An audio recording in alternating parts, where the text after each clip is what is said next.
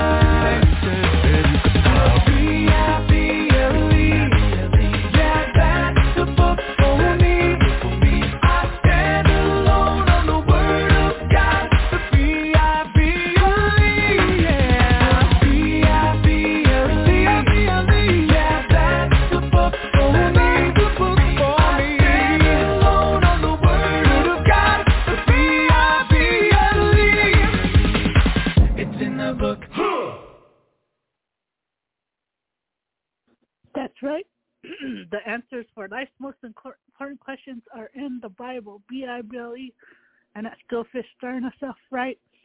And now I'm going to start the lesson. This is from John MacArthur, and it is called Salvation is for the Destitute. Here on Truth Be Told Radio, check us out at truthbetold.radio.com, truthbetold.radio.com. The following sermon is by John MacArthur, pastor, author, and Bible teacher with Grace to You. If you've never contacted Grace to You, we want to send you a free booklet by John that unpacks 15 Greek words in Scripture that explain a stunning paradox, how a God of perfect justice can show mercy to sinners who deserve only punishment. Request your free booklet titled 15 Words of Hope by writing to hope at gty.org. That's hope at gty.org. This offer is good in North America and Europe through June 2023. And now, unleashing God's truth one verse at a time, here's Grace to You Bible teacher John MacArthur. We're doing a series, I'm not sure how long it'll go, but we're looking at conversations with Jesus during his life and ministry. And one of the ones that is most fascinating and definitive is found in Luke 4. So you can open your Bible, if you will, to Luke chapter 4. And we're going to be looking, at, starting at verse 16 in just a few moments. A number of uh, years ago, I was asked a question actually by a rabbi who asked me, if people know the facts about Jesus Christ, why don't they acknowledge him as Savior? What, what causes people to resist that? And just recently I had a similar conversation with someone who said, when people know the truth, why is it that they don't receive Christ as their Savior? Really, that comes down to one great reality, and this passage will reveal that to us. Some people would say people need more information, and, and that's true. You have to have the revelation of God. You have to have the truth. You have to have the biblical gospel. Others would say people need more proof. They, they need some kind of defense for the veracity of the claims of the gospel. Others would say, well, what people really need is to know that God loves them. And if we just keep telling them over and over and over and over that God loves them, uh, that's going to kind of win them over on the sheer basis of the force of his love. Or we can approach people and say, look, your life will be a whole lot better if you come to Christ. You'll be happier. You'll be fulfilled. You'll have purpose. You'll be satisfied. And while there's an element of truth in those things, they're not really the issue. And because we don't necessarily understand the foundational issue in gospel ministry, we really don't know how to do evangelism the biblical way. So we're going to we're going to go into this story of Jesus and he's going to lay it out for us so that we know what the foundation of all evangelism really is. And that's going to be clear to you, I trust, in a few minutes. So we come to Luke chapter 4, and Jesus is in Nazareth, his hometown. He had lived there until he was 30 years old and began his ministry. So Nazareth is the town that he was familiar with, relatives, friends, neighbors. Everybody there knew him, knew him well. It was a very small place. Everybody knew who this carpenter's son was. But this day that we find in Luke 4 shakes up their understanding of Christ to such a degree that they actually make a concerted mob effort to kill him, to throw him off a cliff. And if you ask the question, how could it get to that? You're asking the right question. How is it that his friends and neighbors, people that knew him best, over 30 years they didn't know that he was God or the Messiah, but they certainly were exposed to the perfection of his nature and character. How is it that in one day they can try to throw him off a cliff? Well, you're going to find out. Look at verse 16. He's in Galilee now, and this is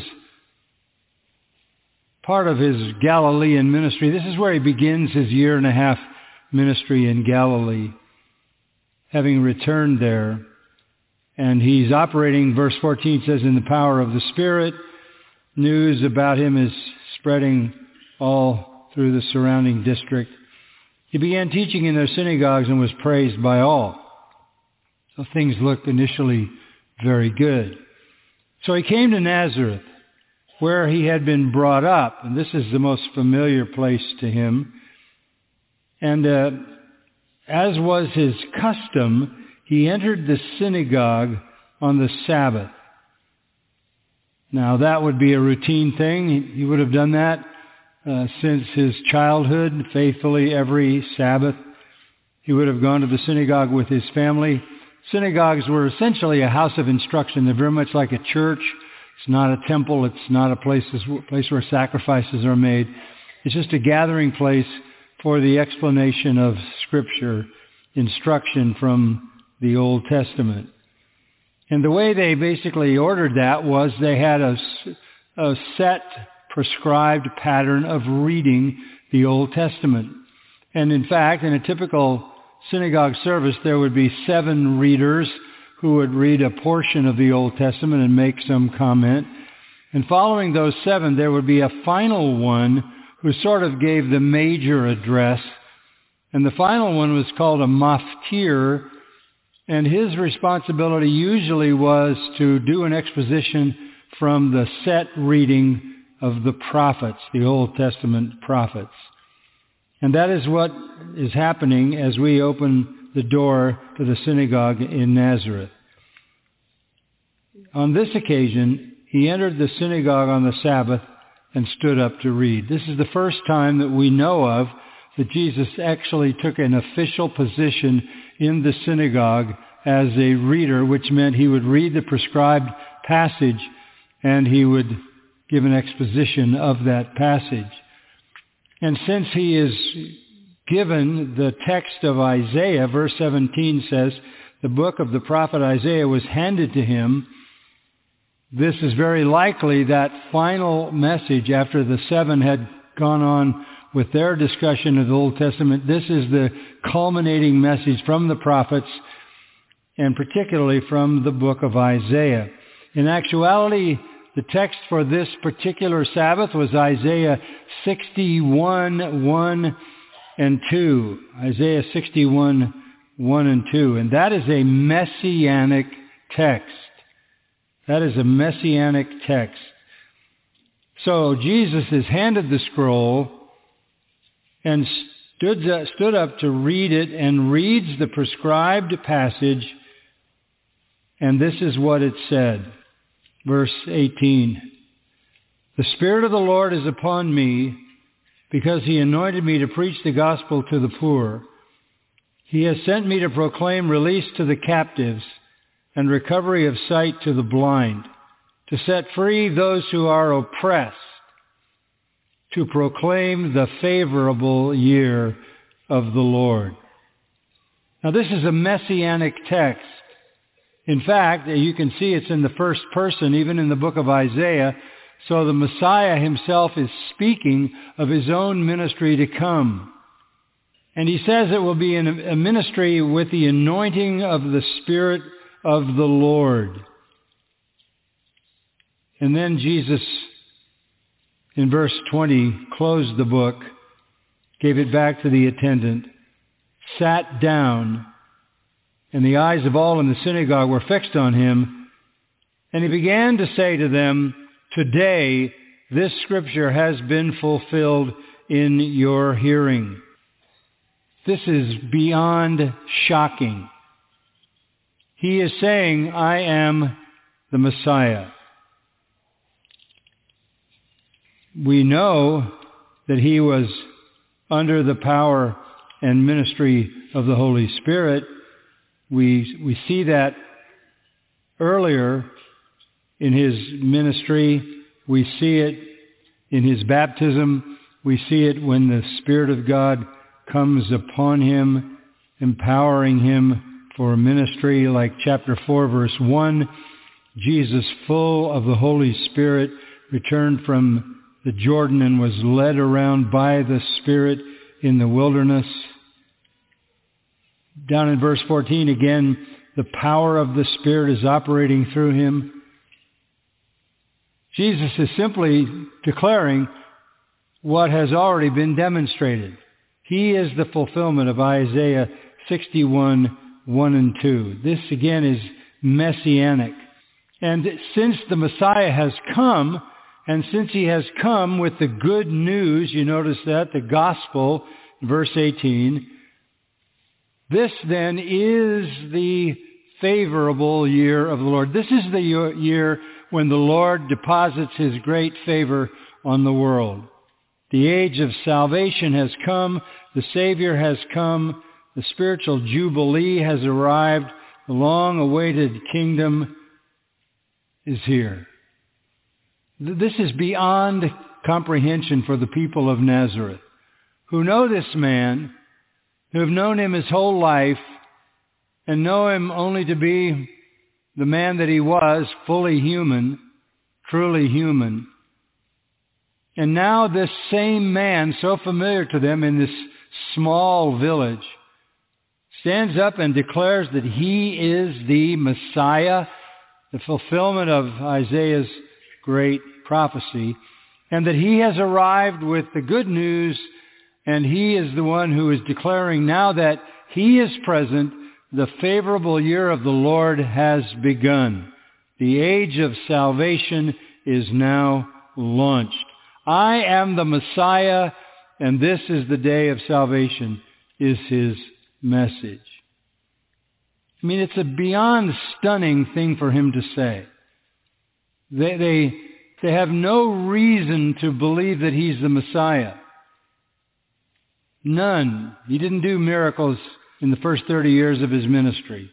He had done them recently nearby in Capernaum and the surrounding era, area. And he had done a wonderful miracle at a wedding in Cana. And there was a lot of reporting about the miracles that he did down in the south around Jerusalem. But it's still a huge leap for them to look at this very familiar young man and to all of a sudden believe that he's not who they thought he's always been, but rather he is God's anointed king and Messiah. And part of the problem for them was that he had such humble beginnings. He didn't come from Jerusalem. He wasn't from a famous family. He wasn't well known. He wasn't a rabbi. He wasn't a scribe. He wasn't a Pharisee or leading scholar. He wasn't part of the religious establishment. And so it just seems beyond belief that he's referring to himself and says this prophecy has been fulfilled today in your hearing. Now the eyes, it says in verse 20, of the whole synagogue were fixed on him because they wanted to hear what he said. He stood up to read, sat down to speak, and he gave them an exposition of Isaiah 61, 1 and 2, and no doubt comments on chapter 58, verse 6, which is the favorable year of the Lord. You don't have the message there. We just have the text that he used from the Old Testament, but this, this text was just the beginning, and it says he began to say to them, verse 21, today this scripture has been fulfilled in your hearing, because he probably had much more to say beyond that. But I'm not sure they could have gotten past that. Nonetheless, when he gave the sermon, it's interesting, verse 22 gives you their initial response. And all were speaking well of him and wondering at the gracious words which were falling from his lips. That's not surprising. That's not shocking. No man ever spoke like this man was a comment made about him. It's not shocking that he was the greatest speaker they had ever heard. He was more cogent than any other speaker, more accurate than any other speaker, more clear than any other speaker, more passionate than any other teacher. That he was literally riveting them to the subject that he was addressing of the arrival of the Messiah and the gospel. What they were hearing from his lips, they'd never heard from anyone. And in verse 22 it says, and they were saying, is this not Joseph's son? Is this not Joseph's son? How can we make the move from somebody we know so well, who is Joseph's son, local carpenter's son, who himself was a carpenter and a builder. How do we move from that to this is the Messiah? How do we do that? Now I want you to go back to verse 18 and understand the message. The good news comes to a certain group of people. He anointed me to preach the good news or the gospel to the poor sent me to proclaim release to the captives and recovery of sight to the blind, to set free those who are oppressed.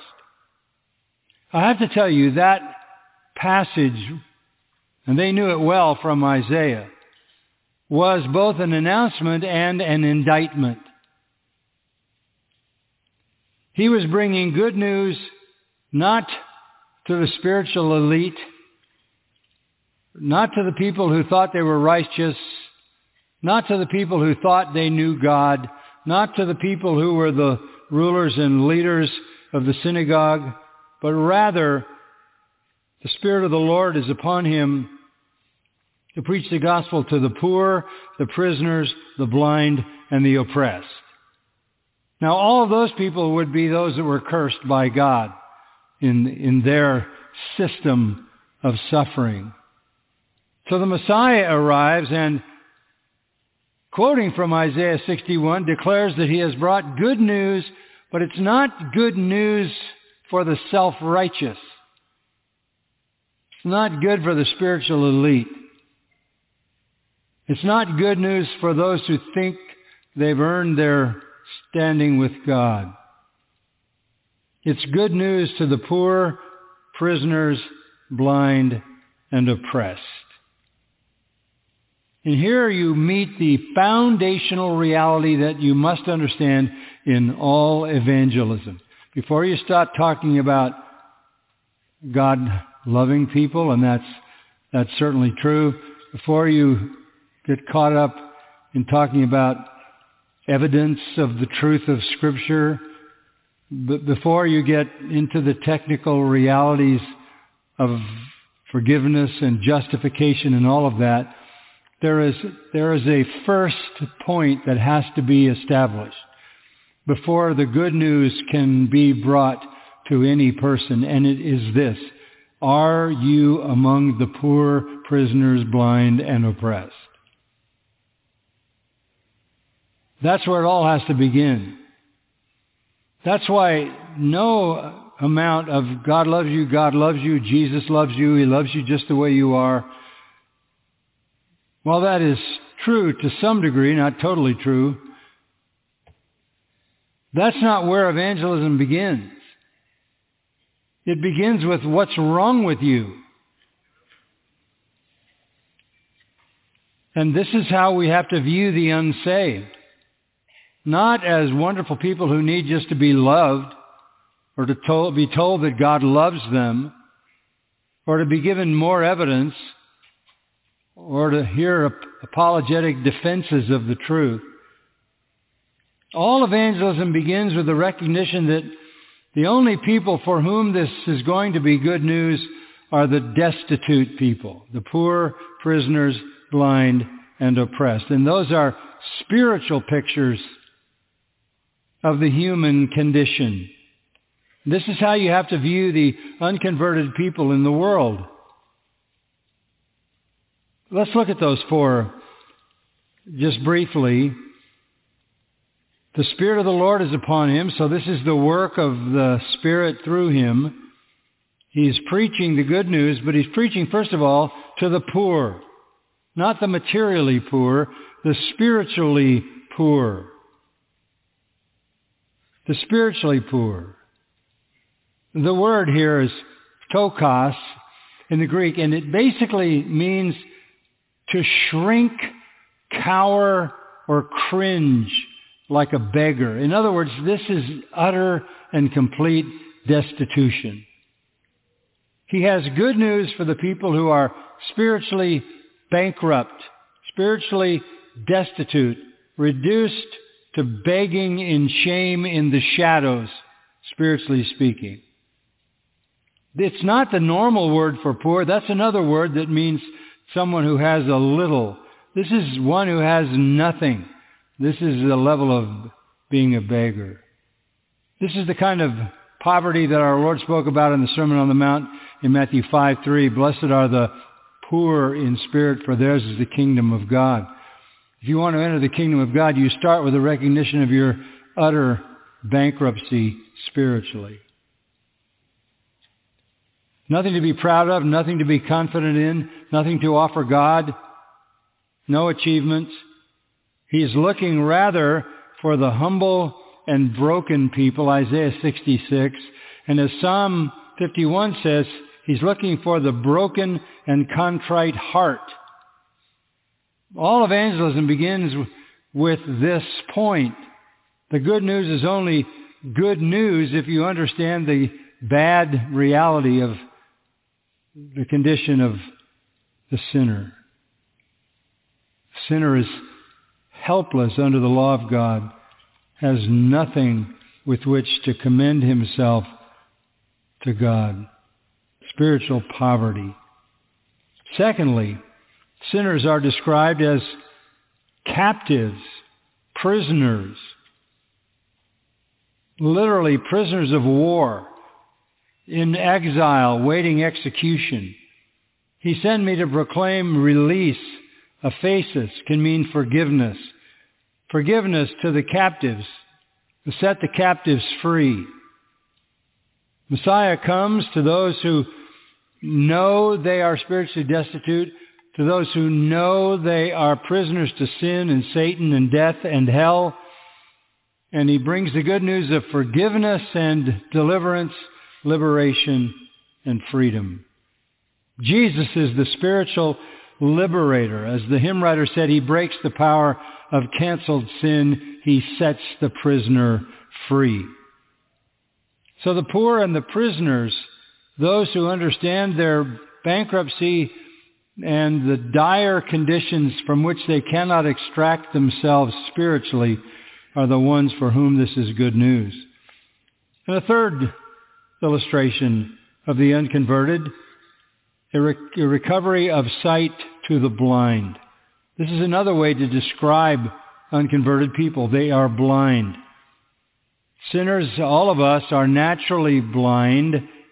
Ephesians 4.18, we are darkened in our understanding. That's natural blindness. We are satanically blinded. 2 Corinthians 4, the God of this world has blinded our minds, lest the light of the gospel should shine to us.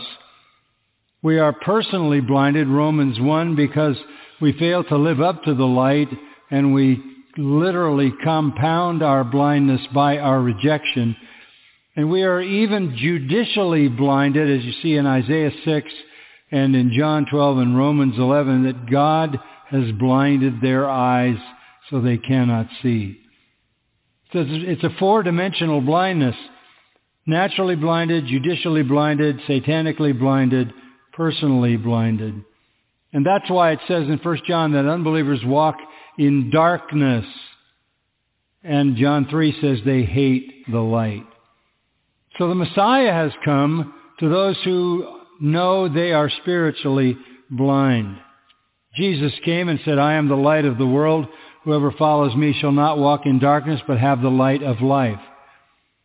2 Corinthians 4, 6 says, God has literally shed his light on us through the glory that is revealed in the face of Jesus Christ. 1 Peter 2, 9, you are a people, a people of God, whom he has called out of darkness into his marvelous light. So again, when you're talking about how you begin the gospel, you start with whether a person understands the condition they're in. Poor, imprisoned, and blind. And that's not all. The fourth one is to set free those who are oppressed. This uh, sometimes is translated downtrodden. Those who are under the massive weight and burden of their blindness and their sinfulness and their bondage. That's why Jesus said in Matthew 11, we looked at it a few weeks ago, come unto me all you who are weary and what? Heavy laden. You're carrying around an oppressive burden. Poor prisoners blind and oppressed by sin and guilt and they have no power to deliver themselves from this complete condition. So Messiah comes to bring riches, spiritual riches to the poor, forgiveness to the sinners, light to those who are blind, and liberation to the oppressed. That's why Messiah came. And that is why it's the favorable year of the Lord. So the message that our Lord is giving is salvation. That's why he stops halfway through Isaiah 61, 2. He doesn't give the last half of that verse because the last half of Isaiah 61, 2 says, the day of vengeance of our God. Well, that's future. This is not the day of vengeance. This is the day of salvation. What an amazing, amazing really incomprehensible morning that Sabbath was in Nazareth. Not only because he had declared himself to be the Messiah to people who knew him very well, but because he had essentially said everything you are counting on before God is absolutely useless. You are not spiritually rich. You are not spiritually free. You are not spiritually sighted. You are not spiritually delivered. You are poor prisoners, blind and oppressed. This is very offensive to them because they, they, they bank everything in their life and eternity on their self-righteousness. This, this is a diagnosis that they, they can't accept.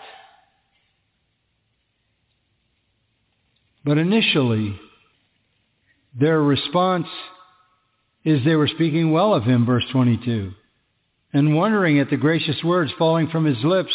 And they were saying, is this not Joseph's son? And he said to them, no doubt you will quote this proverb to me, physician, heal yourself. In other words, if, uh, if you're really who you say you are, prove it. Prove it. Whatever we heard was done at Capernaum, do here in your hometown as well. Capernaum is 20 miles away. And Jesus did massive miracles in Capernaum. So they're saying, you don't expect us to believe that you, this familiar son of a carpenter, are the Messiah fulfilling Isaiah's prophecy. You're, you're just the carpenter's son. So if you want us to believe you, you're going to have to repeat the miracles you're going to have to do them here for us. They could not gainsay the fact that his teaching was impeccable, that his articulation of the truth was unparalleled, that he had a holy and pure passion for that truth, flawless reasoning, accurate interpretation, linguistic dexterity and clarity. They, they couldn't argue with whatever it was that he said in the sermon. But the fact that he claimed to be Messiah is beyond the possibility of their understanding. So if you want us to believe it, do some miracles. Well, he had already done miracles. Even in nearby Cana, turning water to wine, everybody knew. Nobody denied his miracles. But they're assuming that um, the problem they have in accepting him is him not them. He's got to make more evidence visible. It's not their fault that they don't believe in him. And to some degree, Jesus understands that. In verse 24, he concedes. He said to them, Truly I say to you, no prophet is welcome in his hometown. It's really hard to see your hometown person as somebody very significant. That's kind of an axiom. That, that's just a truism if you know somebody in a familiar way and that person is not at all special, it's hard for you to imagine that they're the noblest person who ever walked the earth, the Messiah of God. So Jesus concedes that it's, it's hard to see somebody familiar to you in a different way. But Jesus knows what's going on. They want proof Proof isn't the issue. They have to recognize their spiritual condition as poor prisoners, blind, and oppressed. How's he going to get that across to them? He's going to tell them two familiar accounts from the Old Testament. One, a story of Elijah, and the second, a story of Elisha. And they make the main point. Look at verse 25. Here's how he gets to his point. But I say to you in truth, there were many widows in Israel in the days of Elijah, when the sky was shut up for three years and six months, when a great famine came over all the land. And yet Elijah was sent to none of them, but only to Zarephath in the land of Sidon, to a woman who was a widow. This, this is powerful. They're very familiar with that story. Days of Elijah, 850 BC, the days of Ahab and Jezebel, the worst rulers in Israel. And at that time there were many widows, many widows. And they were needy widows. Why? Because there was, according to verse 25, a great famine coming over the whole land. The famine was produced because there was no rain for three years and six months. There were lots of destitute widows in Israel. But God didn't do anything for them. Look at verse 26. Yet Elijah was sent to none of them, but only to Zarephath in the land of Sidon, to a woman who was a widow. This is a distasteful story for them. God doesn't send a prophet to any hungry widow in Israel during the time of judgment. Why? Because Israel was under judgment for idolatry with Baal, Baal worship. So Israel's under judgment. And what does God do? He sends the prophet not only to a Gentile, but to a Gentile woman who's a widow. This is crushing to Jewish pride. Sidon, Gentile territory. Zarephath, a Phoenician city, the home of the godless father of Jezebel, whose name was Ethbaal, because of his attachment to Baal, means Baal is alive. He was a wicked man who had murdered his predecessor and was a priest of false gods.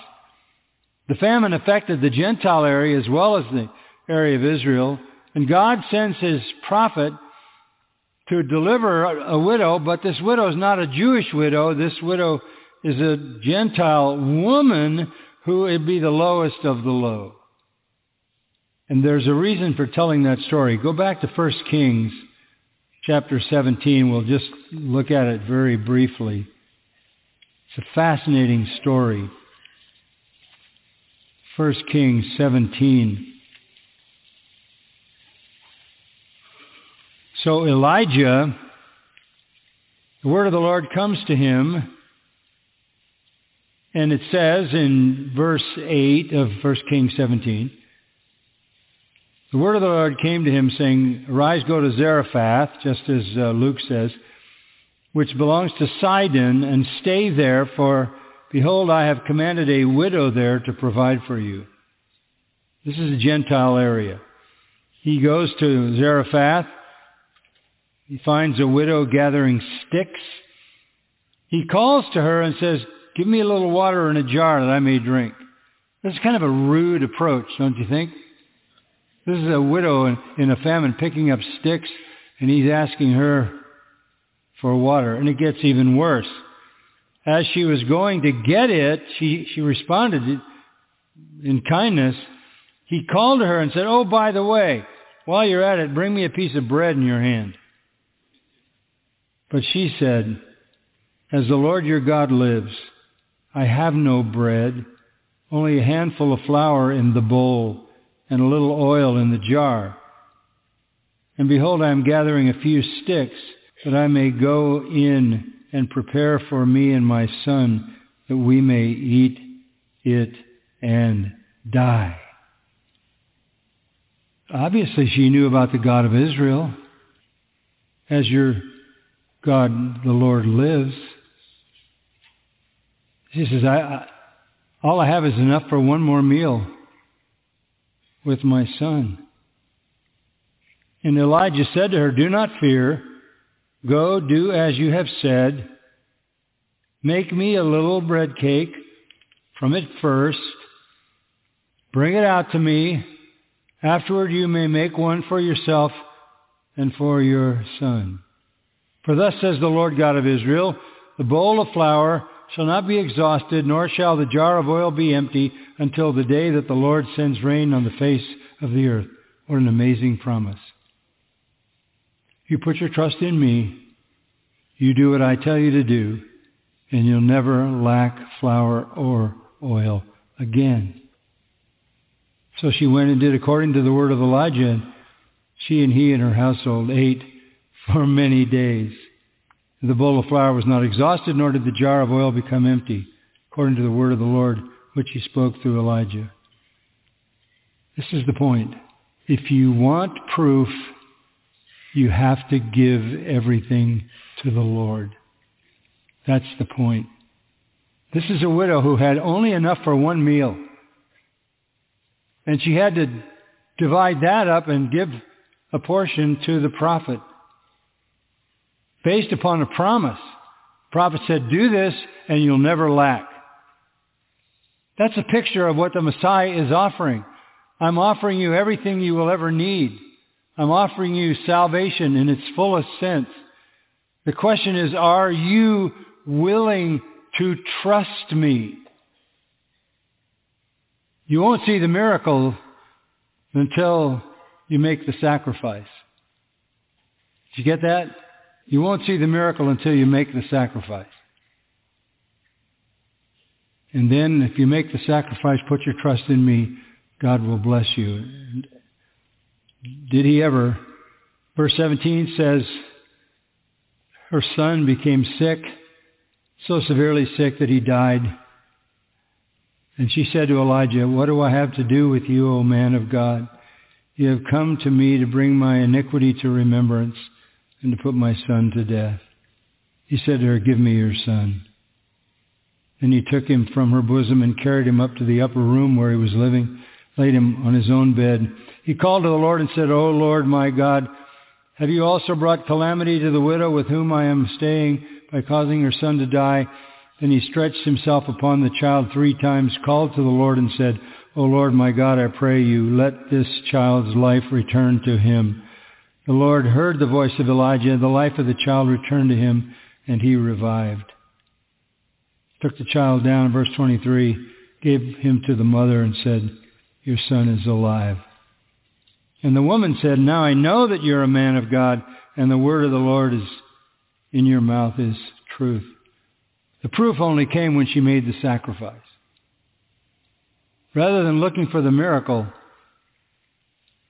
reach out for the salvation that the Messiah offers, and the miracles will follow. If you're wondering whether Jesus can save, whether Jesus is the Savior, entrust your life to him. The proof will be immediate and clear. She has nothing. This is desperation. This is a poor prisoner, blind and oppressed. She's got nothing but a handful of oil and a handful of flour to mix together into some dough to bake a last meal and then die. But what she got to lose? If she gives some to the prophet, maybe she dies half hour sooner or a few hours sooner, but she's still going to die. She really doesn't have a choice. She has no way to preserve her life or her son's life. The only thing that made sense was to trust the word of the Lord through the prophet. This is the spiritual condition of people for whom the gospel is good news. And God blessed her faith, and he always does. You'll never know the truth about the gospel until you know the Savior of the gospel. And the Lord wasn't through. He had another story to tell, equally disturbing one from their standpoint. Verse 27, and there were many lepers in Israel in the time of Elisha the prophet, and none of them was cleansed. Many widows in Israel, none of them received help from a prophet. Many lepers in Israel, this dreaded disease, none of them was cleansed, but only Naaman the Syrian. This is now we're in the time of Elisha, about 50 years later, 60 years later. And this is a Gentile. This is an enemy. This is a warrior. This is a soldier. This is a commander who attacked Israel. This is a commander who killed the Jewish people, who took them captive. 2 Kings 5 tells his unforgettable story. Naaman, captain of the army, great man, highly respected, valiant warrior, but he was a leper, outcast. And there was a little girl from the land of Israel who was serving Naaman's wife. And she said to her mistress, I wish that my master were with the prophet who's in Samaria. Then he would cure him of his leprosy. She, she believed the prophet could heal her pagan master's leprosy. Well, he's going he's to make sure that that happens if it can. In verse 5 of chapter 5, he takes off for Israel and for the king. He's got 10 talents of silver, 6,000 shekels of gold, 10 changes of clothing. What's he going to do? He's going to buy his healing. Doesn't work that way. The king was frightened by this offer, thought he was setting him up for some kind of disastrous attack. To make the long story short, Naaman gets to the prophet Elisha, verse 9. Came with his horses and chariots, stood at the doorway of the house of Elisha. Elisha sent a messenger to him saying, he didn't even go out. He just sent a servant out, this very important man. Go wash in the Jordan seven times. Somebody titled that sermon one time, Seven Ducks in a Dirty River. That's, that's what he was asked. Go wash in the Jordan seven times and your flesh will be restored to you and you'll be clean. He didn't even go out to meet him. Naaman was furious. Went away, thought, he'll come out to me and stand and call on the name of the Lord his God and wave his hand over the place and cure the leper. He, he, he needed a whole lot more fanfare than a messenger telling him to go dunk himself seven times in the muddy Jordan. That was humiliating. What's wrong with the Abana and the Pharpar, the rivers of Damascus? Couldn't I wash in them? So he turned and went away in a rage. He was not yet willing to understand his bankruptcy, destitution, and hopelessness. He had to humble himself. Well, his servants came to him in verse 13 and said, if the prophet had asked you to do some great thing, you would have done it. How much more then when he says, wash and be clean? So he went down and dipped himself seven times in the Jordan, according to the word of the man of God, and his flesh was restored like the flesh of a little child, and he was clean. In verse 15 he said, There's no God in all the earth, only the God of Israel. Sinners have to be humbled. They have to be brought low. At first Naaman was not willing to humble himself. But he later realized better to be humble and live than be proud and dead. Again, salvation is for the destitute who have nowhere to turn and they can't buy it. It comes as a gift. It comes as a gift. So Jesus ended that exposition with those two Old Testament accounts. Notice how the people responded. Verse 28. All the people in the synagogue were filled with rage as they heard these things. He had just destroyed their works righteousness system, their system of you earn your way to God's favor. He had just devastated that. They were furious. So they went from being impressed in verse 22 to being angry in verse 28. And they got up from their seating in the synagogue, drove him out of the city, led him to the brow of the hill on which their city had been built in order to throw him down the cliff. They were so offended at the idea that God saves poor prisoners, blind and oppressed, that God ignored Israelite widows and Israelite lepers and saved a destitute Sidonian woman and a Syrian warrior, Gentiles both. They hated that. That's why Jesus said he did not come to save the righteous.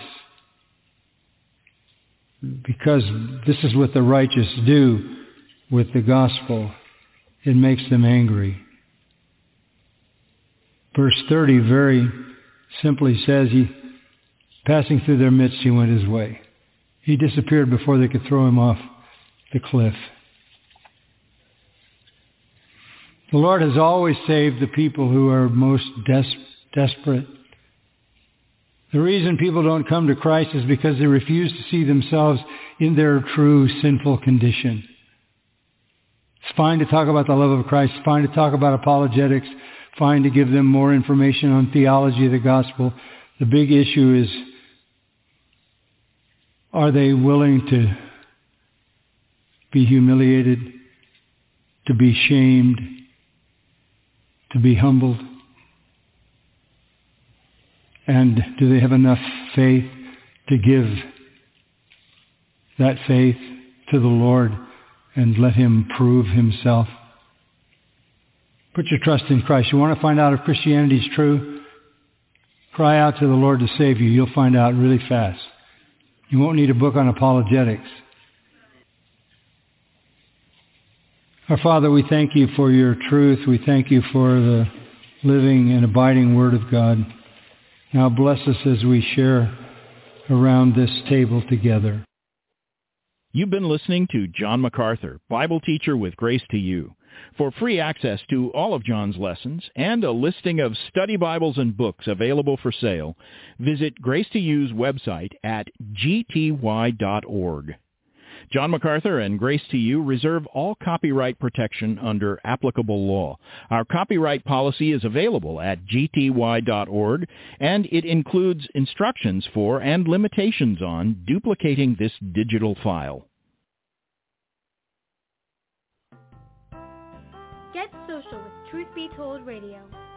Check us out on our Facebook like page at Truth Be Told Radio. You can find our website at truthbetoldradio.com. That is T-R-U-T-H-B-E-T-O-L-D-R-A-D-I-O dot C-O-M. Truthbetoldradio.com. Do you have any questions, suggestions, comments, or want to tell us anything?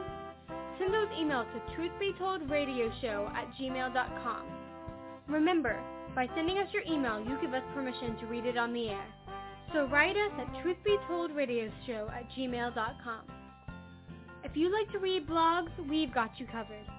Check out ours at truthbetoldradio.blogspot.com. That's truthbetoldradio.blogspot.com. Also, follow us on Twitter as truth, the letter B, then told radio. That is T-R-U-T-H-B-T-O-L-D-R-A-D-I-O. Once again, that is truth, the letter B only, not B-E, told radio. This is due to the restraints for Twitter's username links. Finally, to learn the testimony of Melissa Canchoa, the hostess of Truth Be Told Radio, see smilesandstuff.com. That's S-M-I-L-E-S-A-N-D-S-T-U-F-F dot C-O-M. Smilesandstuff.com. So stay social with us and thanks for listening to Truth Be Told Radio.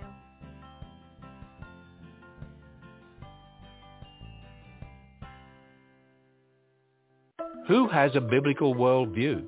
This is Ken Ham, and we've launched the video streaming platform of Answers TV. 70% of Americans claim to be Christians, and yet only 6 in 100 have a biblical worldview. This means that many Americans grew up going to church or in families that identified as Christian, but an actual biblical worldview was never passed along to them. Based on my experience in Christian ministry for over 40 years, I'm not surprised. Many families and churches teach children a few Bible stories with a focus on a moral lesson rather than helping them understand God's Word as the authority and foundation for our thinking in every area. The story approach to the Bible has been disastrous, as we'll see all this week. Plan your visit to the Ark Encounter and Creation Museum when you go to AnswersRadio.com and listen to this program again or view a transcript at AnswersRadio.com.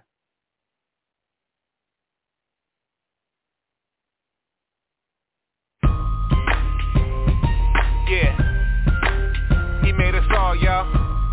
Yeah. All, yo. God made me and you. Sing, children. So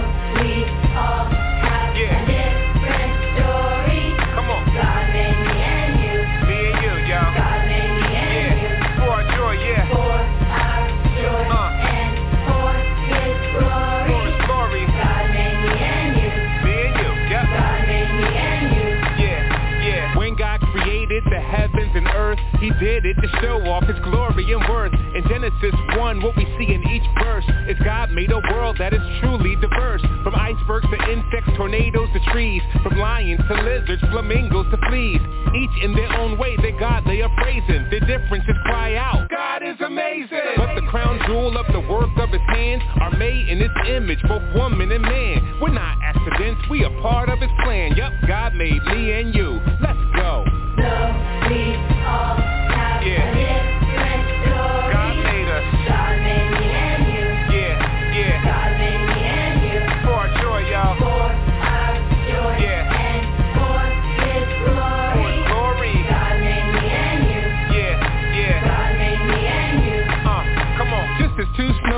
are never the same, each person is different, unique in their frame. God made them all, each kind and each sort. He made some people tall and some people short. Dark skin, light skin, and all in between. In each color and shade, his beauty is seen. The Lord knows the number of hairs on your head, whether brown or black, whether blonde, gray or red. What some call ethnicity and others call race.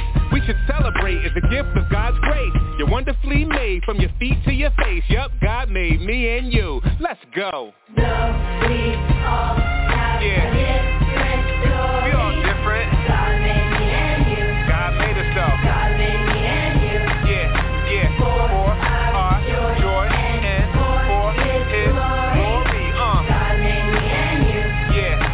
God made me. Uh. At the cross we see what God's love is about. There's no type of person that Jesus left out. Because Jesus died and rose from the grave, all those who trust in the Lord will be saved. In the book of Revelation, chapter number 7, the church from all times is gathered in heaven. Each tribe and people, language and nation, all thanking God for the gift of salvation. Together, forever, with saints of all kinds. Through each the glory of the Lord's gonna shine. This is exactly what God has designed. When God made me and you, let's go. So we all Uh. have a different story.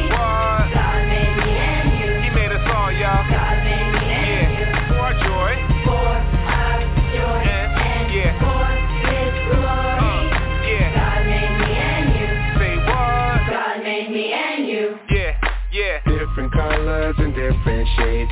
All fearfully and wonderfully made Through each the glory of God displayed. God made me and you. For all of value, all are lost. All of great need for the cross. Jesus died, rose and paid the cost God made me and you. Different colors and different shades. All fearfully and wonderfully made Through each the glory of God displayed. God made me and you. For all of value, all are lost All of great need for the cross Jesus died, rose and paid the cost God made me and you. A customized worldview. This is Ken Ham, author, speaker, and blogger on the Bible's reliability and authority. Yesterday we learned that very few Americans have a biblical worldview. So what do the rest of Americans believe? Well, a recent study found that most Americans blend ideas from a variety of belief systems to create a customized worldview. In other words, The dominant worldview in America today is syncretism. It's a little of this and a little of that, blended into a worldview that's custom made by each person. With such a worldview, there's no ultimate authority. Truth is determined by whatever seems right to each person. This explains the moral relativism permeating the West. Without the ultimate authority of God's Word, anything goes. There's so much more to learn when you visit us at AnswersRadio.com. Listen to this program again or subscribe for free daily email insights from Ken Ham at AnswersRadio.com.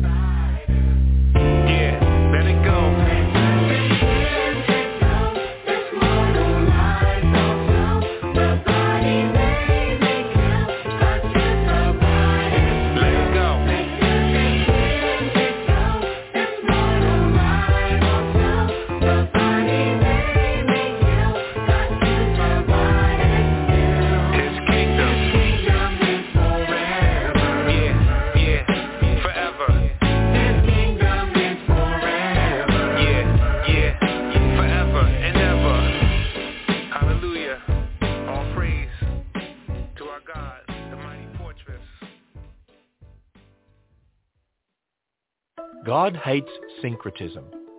This is Ken Ham on a mission to call the church back to God's Word and the Gospel. This week we're looking at the worldview held by the majority of Americans. And in general, this worldview is customized by one made up of a little of this and a little of that. It's syncretism. And sadly, this isn't unique to those outside the church. Many professing Christians take elements of man's pagan religion of our age, like evolution and millions of years, and mesh it with Scripture. And then we wonder why so few Christians have a biblical worldview. But God hates syncretism. He punished the Israelites for mixing the worship of the true God with pagan rituals. He wants us to believe His Word, all of it, and start our thinking with truth.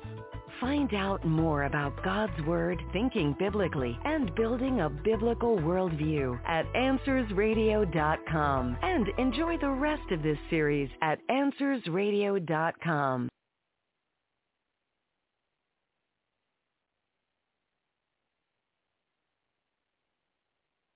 Blessed assurance, Jesus is mine.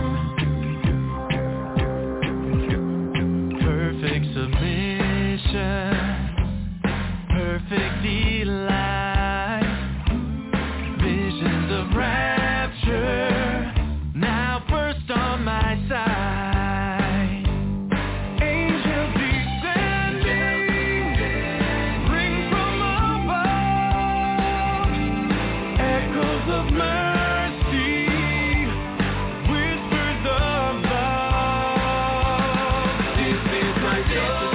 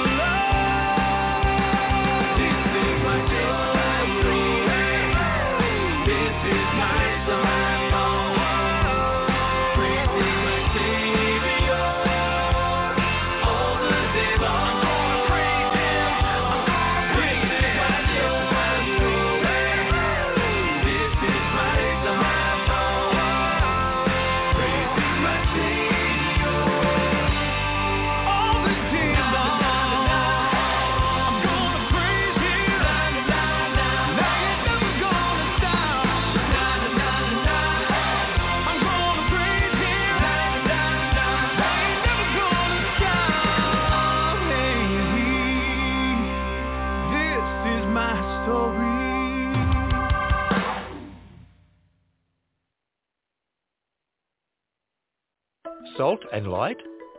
This is Ken Ham, founder of the ministry that built a full-size Noah's Ark south of Cincinnati. This week, we've seen that many Christians don't have a biblical worldview. Instead, they believe a little bit of this and a little bit of that, gathered from all over. Now, worldview matters. How you view the world determines what you do and even what you value. And a worldview that isn't firmly anchored to the truth of God's word is ultimately going to shift along with our culture. Such a Christian can't be salt and light. It's like what Jesus described in the book of Matthew. You are the salt of the earth, but if the salt has lost its taste, it's no longer good for anything. If we want to be salty, we need to know the Bible and be equipped with answers. Plan your visit to the Ark Encounter when you go to AnswersRadio.com. Kids 10 and under are free for all of 2023. So bring the whole family. Plan your trip at AnswersRadio.com.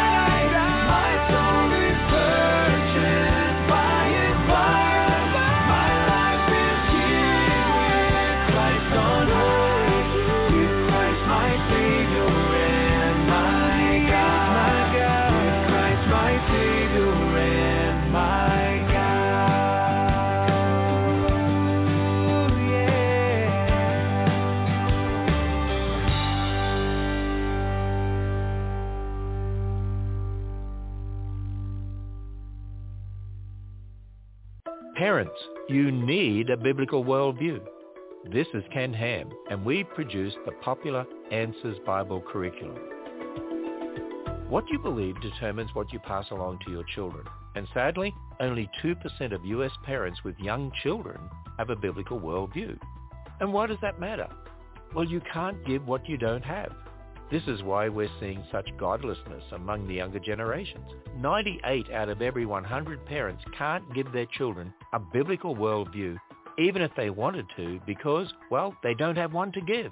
But you can develop a truly biblical worldview and pass it along to your children.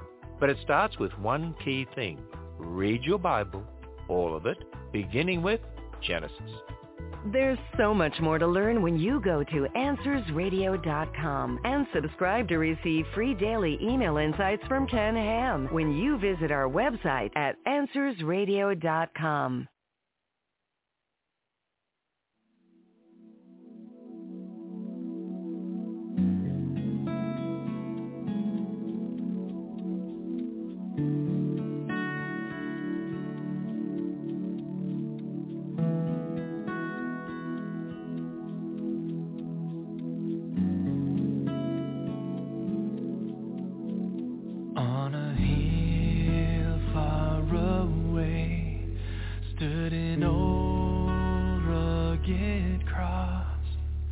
the emblem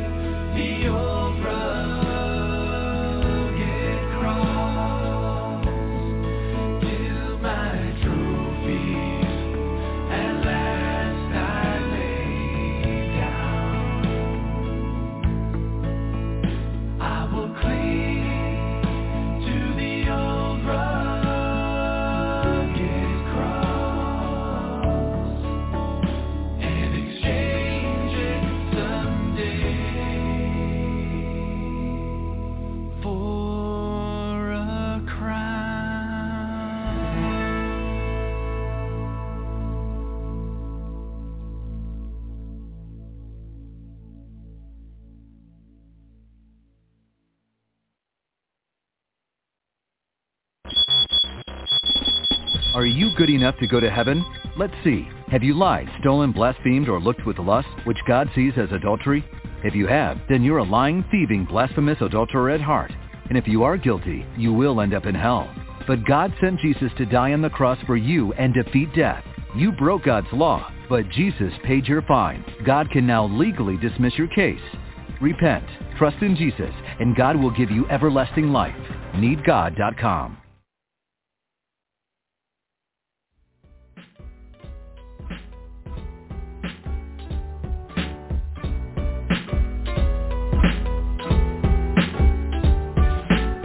made you?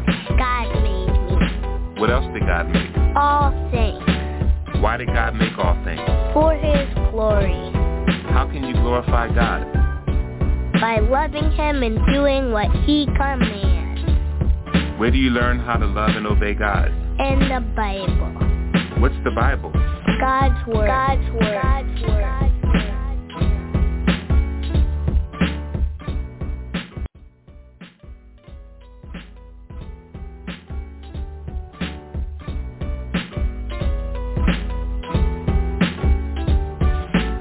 There more than one God?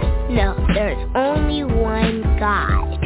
In how many persons does this one God exist? Three persons. Who are the three persons? Father, Son, and Holy Spirit. Where is God?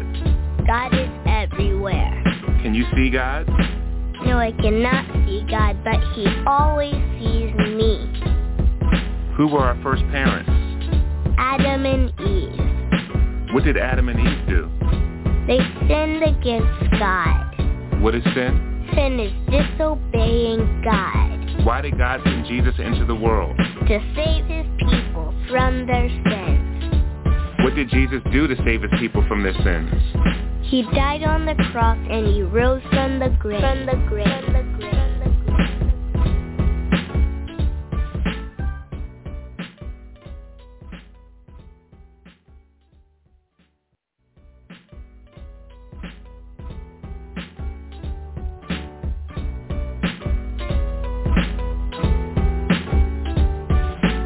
What did Jesus do after he rose from the grave? He ascended into heaven. Where's Jesus now? He is seated at his Father's right hand. And what's Jesus going to do at the end of the age? He's going to come back and judge the world. What must a person do to be saved? Believe in the gospel. What is the gospel? The good news of Jesus' death and resurrection. And how is a person saved? By God's grace alone. And what is grace? God's kindness to the undeserving. Undeserving.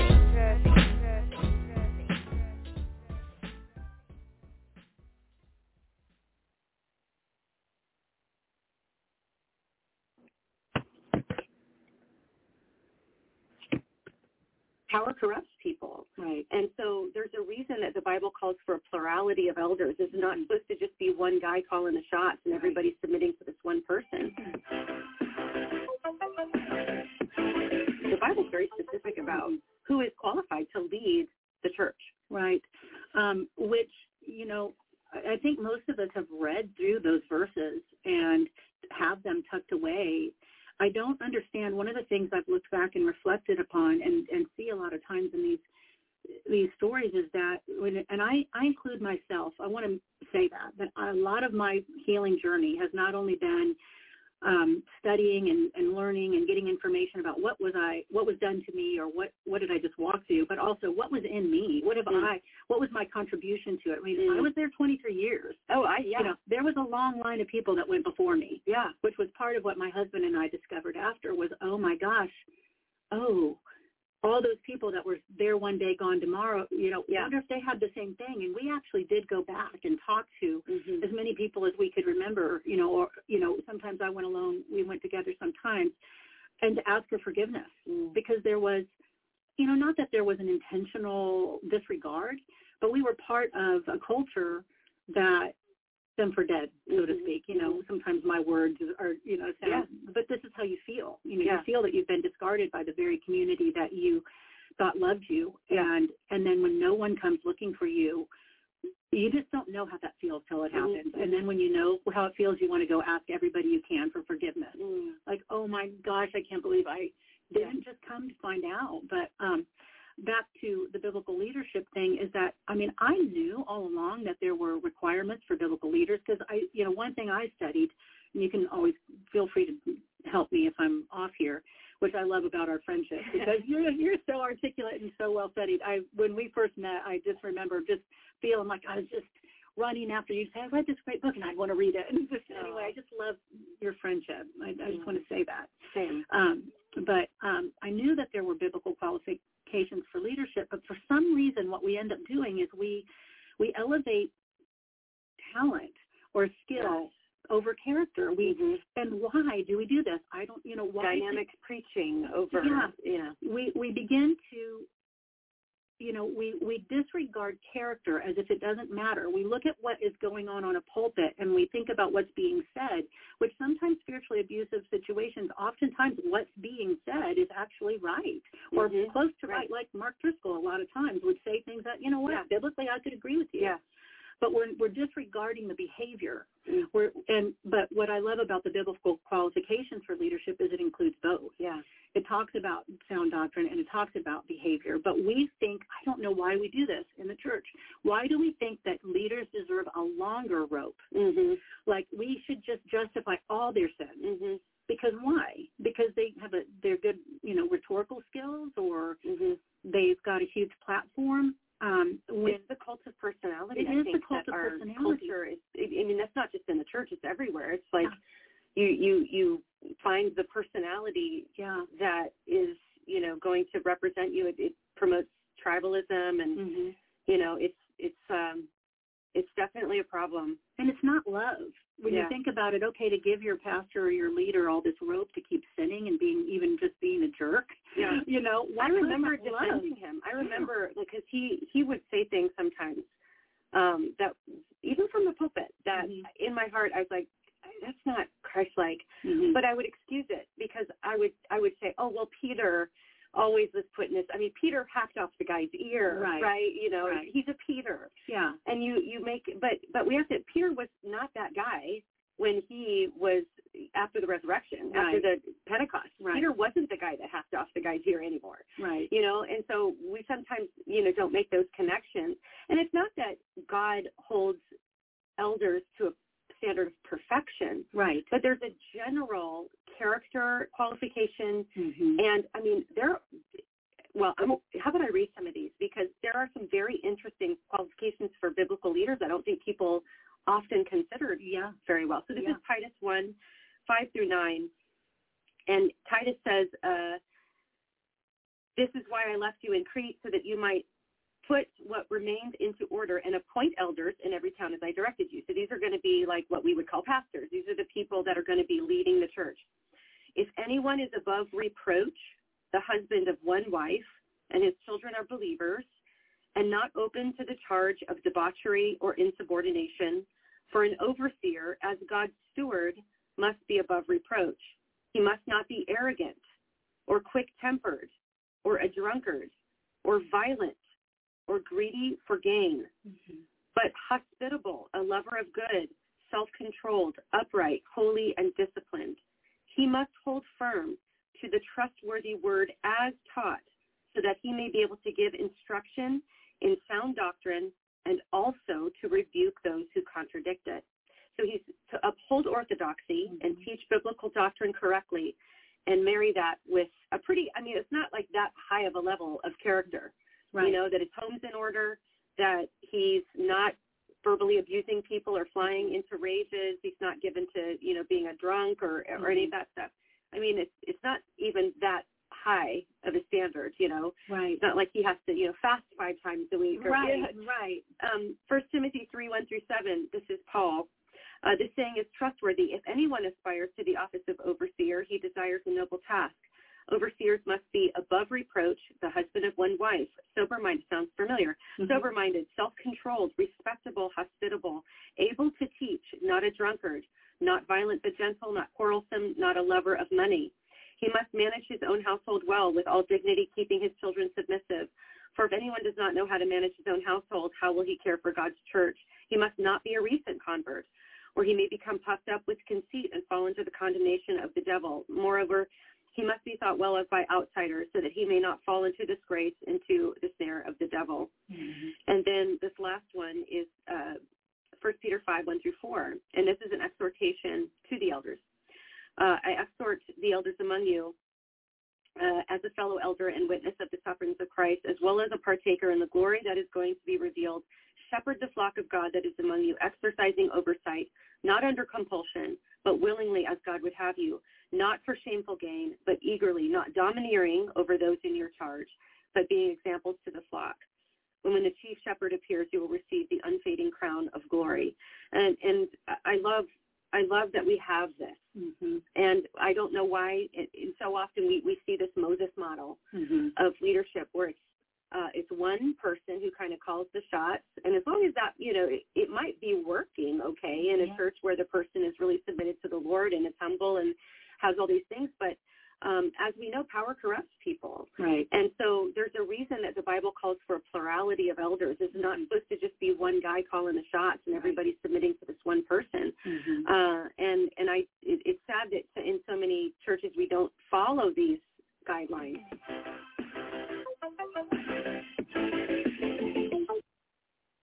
Lord,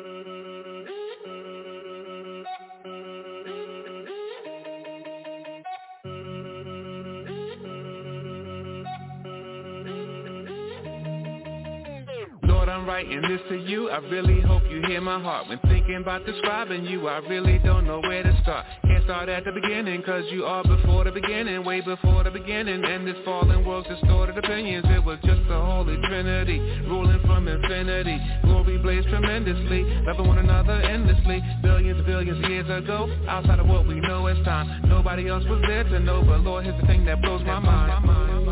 As long ago as that was. Long ago as that was, you have not changed, Lord. Oh Lord, Lord, Lord. As long ago, as long ago, as long ago as that was, you're still the same. You have not changed. What can that mean?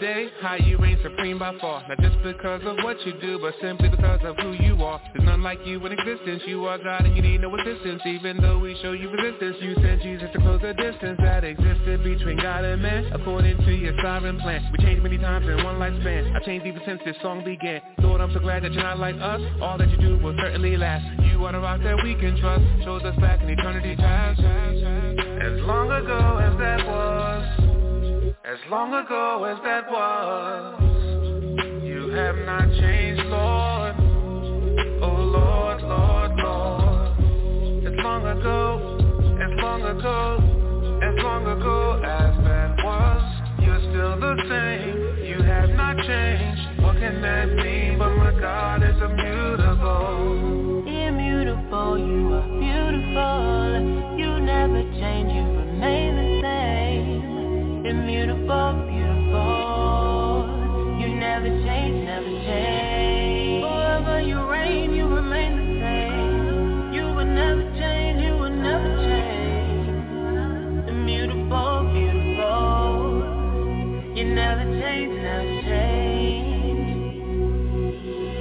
about my ups and downs, all of my inconsistencies, all of my idiosyncrasies, still you pursue relentlessly. At times I wonder how this can be. Surely it's because of the cross, when Jesus paid the full penalty and bore the burden of sin's great cost. I'm saved by grace through faith in God. I look to Christ and I trust He died. So even though I'm being sanctified, I can't be any more justified. His work is finished, that cannot change. And with this knowledge, I am free. Forever this grace it will remain because of what happened on Calvary. As long ago as that was. As long ago as that was, you have not changed, Lord. Oh Lord, Lord, Lord. As long ago, as long ago, as long ago as that was, you're still the same. You have not changed. What can that mean? But my God is immutable. Immutable, you are beautiful. You never change, you Immutable, beautiful. You never change, never change.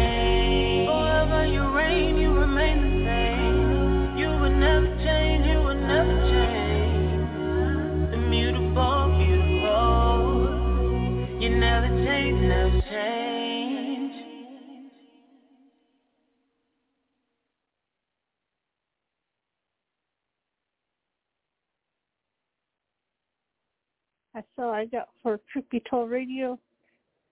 Remember, check us out at com, truthbetoldradio.com. And this is Yancy and Friends with the VI Billy.